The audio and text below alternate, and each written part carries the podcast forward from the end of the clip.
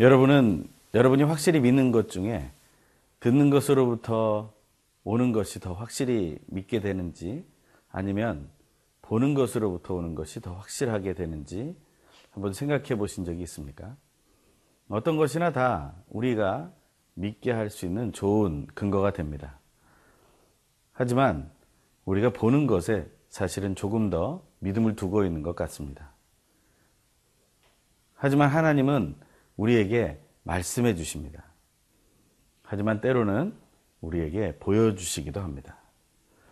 오늘 하나님께서 우리에게 주시는 것이 들려주시는 것이건 보여주시는 것이건 오직 하나님의 말씀과 그 하나님의 마음에 집중하는 하루가 되길 간절히 소망해 봅니다.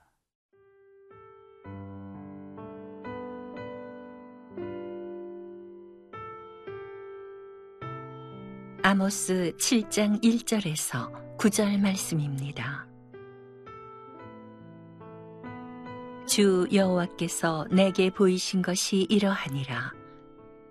왕이 풀을 벤 후 풀이 다시 움돋기 시작할 때에 주께서 메뚜기를 지으심에 메뚜기가 땅의 풀을 다 먹은지라 내가 이르되 주 여호와여 청하건대 사하소서 야곱이 미약하오니 어떻게 서리이까 하매.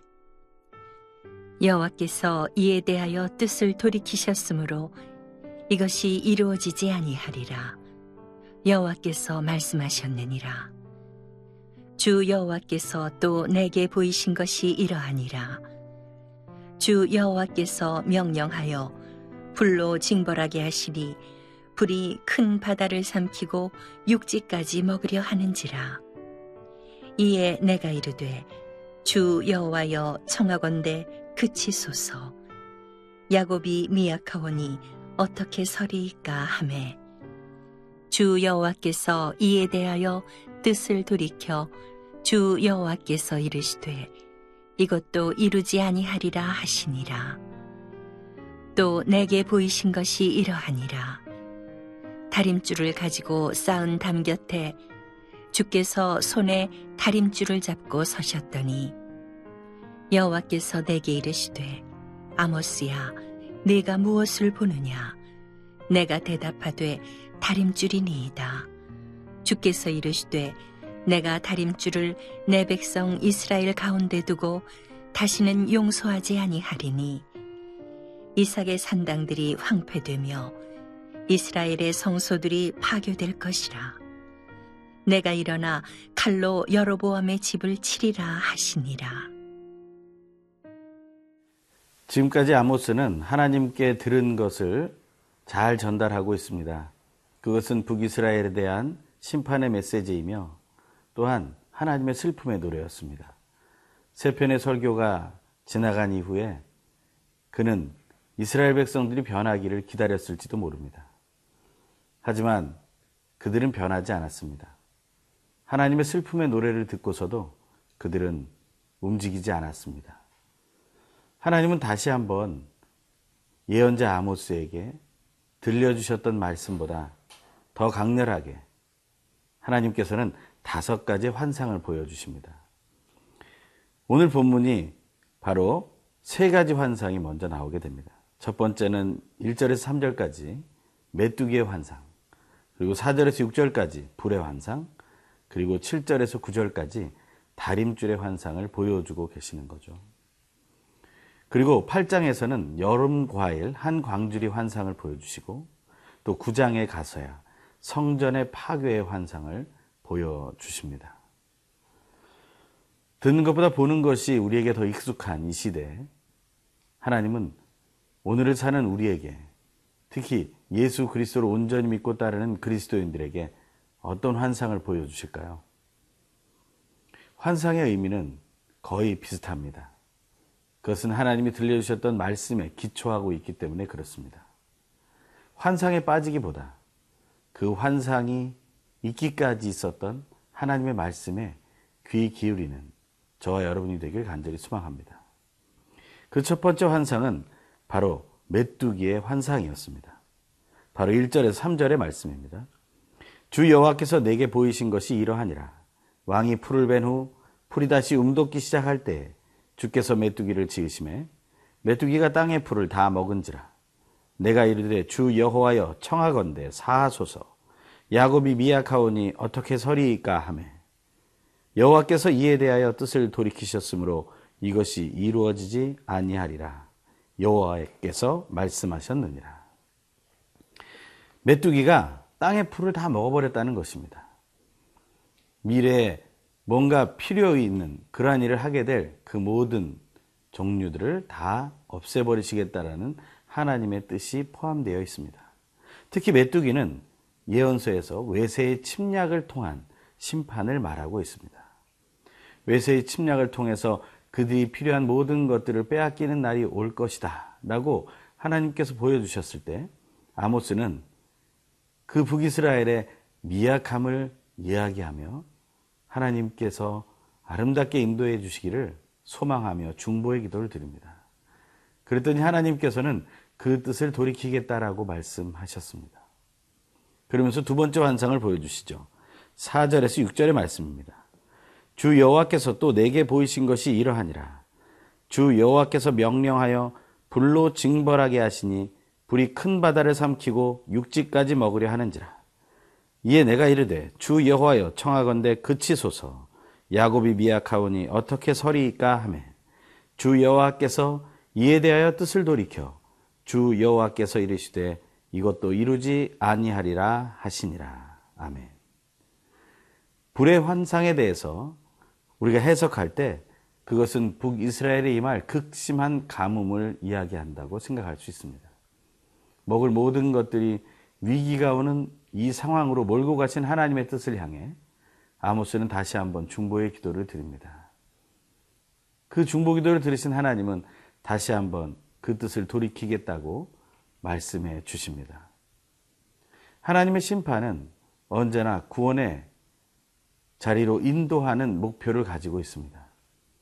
그때 중보 기도자들의 하나님과 깊은 관계 속에 있는 중보 기도자들의 기도는 하나님께 응답을 받고 그 심판이 돌이켜지는 그 놀라운 은혜를 우리는 오늘 보게 됩니다.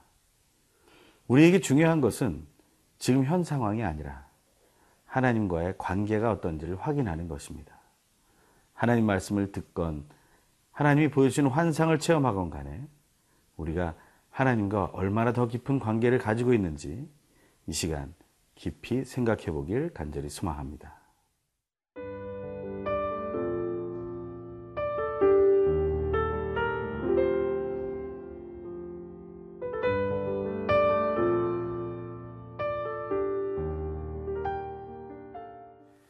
하나님께서 아모스에게 보여주신 이 환상은 한순간에 다 일어난 것일 수도 있겠지만 그 환상은 시차를 두고 일어났을 수도 있습니다.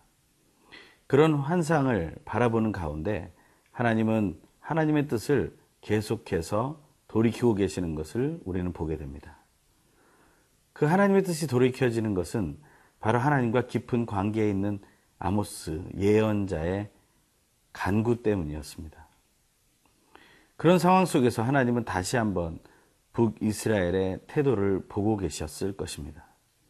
하지만 북이스라엘의 하나님을 향한 태도는 변하지 않았습니다. 우리가 지난 시간에 살펴봤던 것처럼 이스라엘 백성들은 하나님을 찾지도 돌아오지도 않고 있는 것을 그래서 멸망을 향해 가고 있는 것을 우리는 계속해서 묵상해 왔습니다. 그럴 때 하나님이 이스라엘 백성을 향해 마지막으로 내놓으신 것이 바로 다림줄이라는 환상입니다. 다림줄이라는 것은 건축에 사용되는 도구이죠.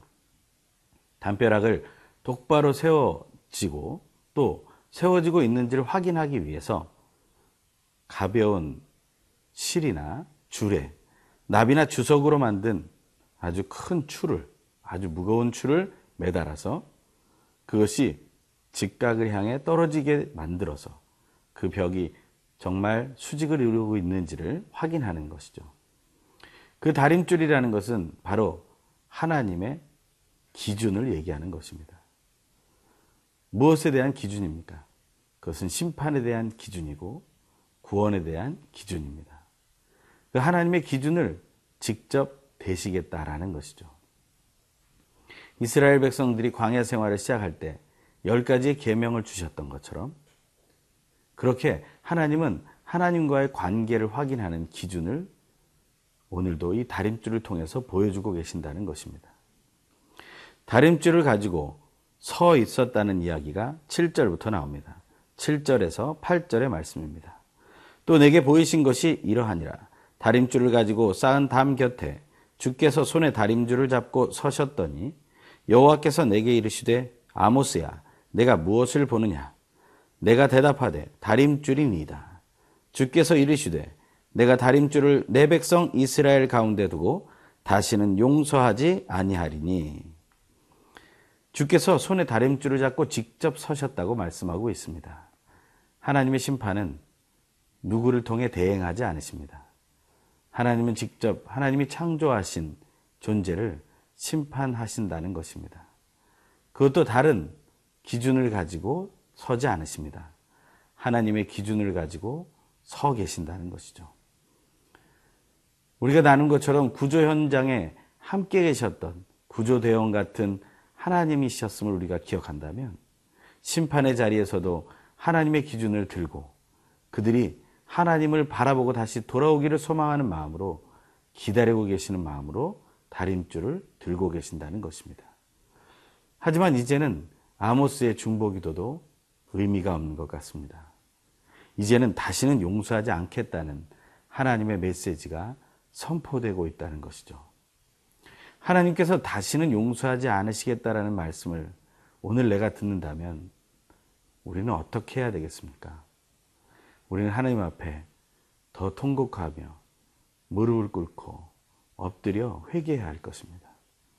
하나님께서 우리 옆에 늘 계셔서 다림줄을 들이우실 때 우리에게는 어떠한 문제도 없게 되기를 소망한다는 것입니다. 하지만 하나님은 북이스라엘을 다시 용서하지 않으실 것이고 구절의 말씀 이삭의 산당들이 황폐되며 이스라엘의 성소들이 파괴될 것이라 내가 일어나 칼로 여로보암의 집을 치리라 하나님께서 북이스라엘의 모든 거룩한 것들을 없애시겠다는 것입니다. 하나님의 그 심판이 북이스라엘에게 임했던 것처럼 우리에게 임하지 않기를 우리는 오늘 간절히 기도하기 원합니다. 기도하겠습니다. 하나님 감사합니다.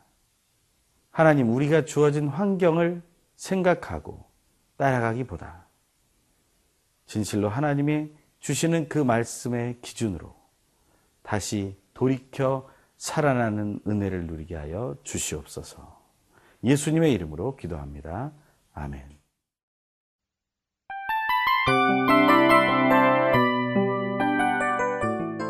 이 프로그램은 청취자 여러분의 소중한 후원으로 제작됩니다.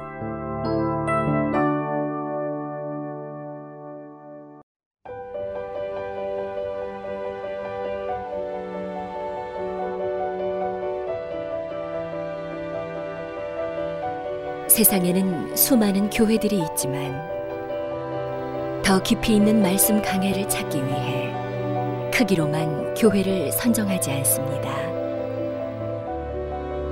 보다 좋은 영적 콘텐츠를 더 많이 나누기 위해 방송비를 받지 않습니다. 1년 365일 복음만 전하고 싶어서 우리는 광고를 하지 않습니다. 온누리의 복음을 땅끝까지 CGN TV와 함께 땅끝 성교사가 되주세요